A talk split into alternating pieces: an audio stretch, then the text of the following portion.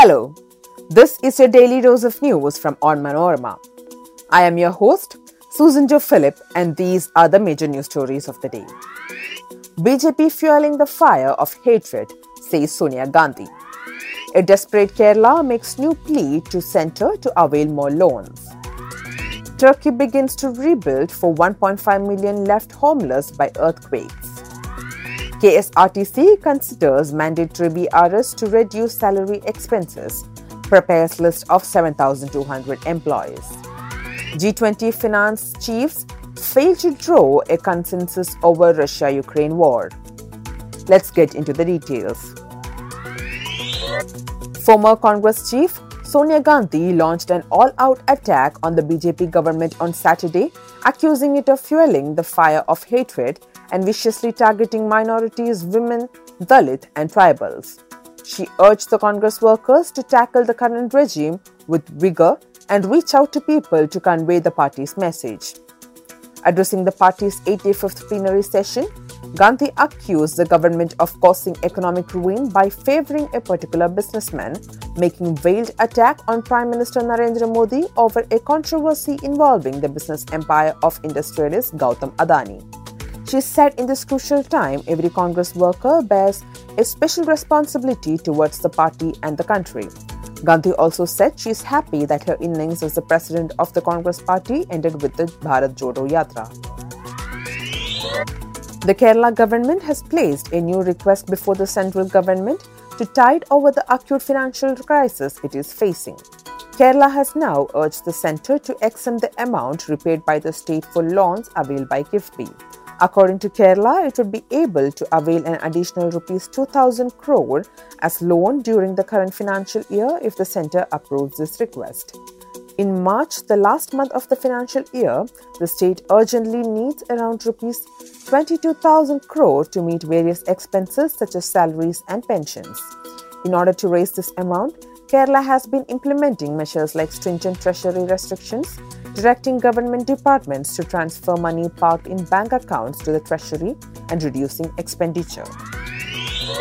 Turkey has begun work to rebuild homes following this month's devastating earthquakes, a government official said on Friday as the combined death toll in Turkey and Syria surpassed 50,000. More than 1,60,000 buildings containing 5,20,000 apartments collapsed or were severely damaged in the February 6 earthquake that killed tens of thousands in Turkey and neighboring Syria. The Disaster and Emergency Management Authority announced the death toll in Turkey due to earthquakes rose to 44,218 on Friday night. With Syria's latest announced death toll of 5,914, the combined death toll in the two countries rose to about 50,000. Facing an election within months, President Tayyip Erdogan has pledged to rebuild homes within a year, although experts have said the authorities should put safety before speed.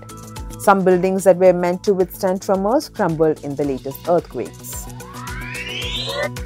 In an attempt to resolve its financial crisis, the Kerala State Road Transport Corporation is attempting to introduce mandatory voluntary retirement scheme for its employees.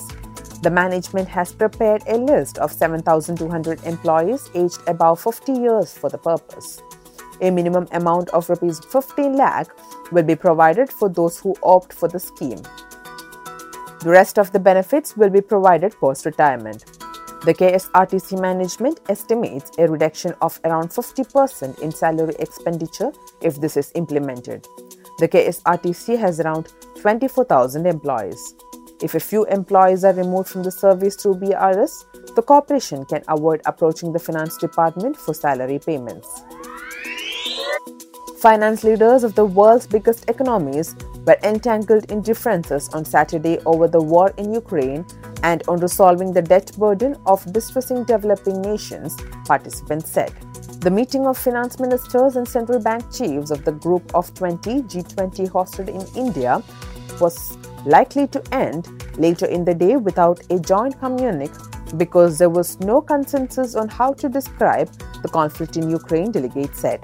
The United States and its allies in the G7 industrial powers have been adamant in demanding the communique squarely condemn Russia for the invasion of its neighbor, which has been opposed by the Russian and Chinese delegations, they said.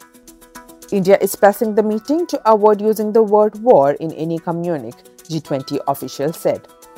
India, which holds this year's G20 presidency, has kept a largely neutral stance on the war, declining to blame Russia for the invasion, seeking a diplomatic solution, and sharply boosting its purchase of Russian oil. That brings us to the end of this episode. Thanks for listening to Daily News Dose hosted by me, Susan Jo Philip. Daily News Dose podcast is produced by Vishnu Muralidharan with technical production by Idea Blue Studios. Follow onmanorama.com for detailed updates on the latest news and be sure to come back tomorrow.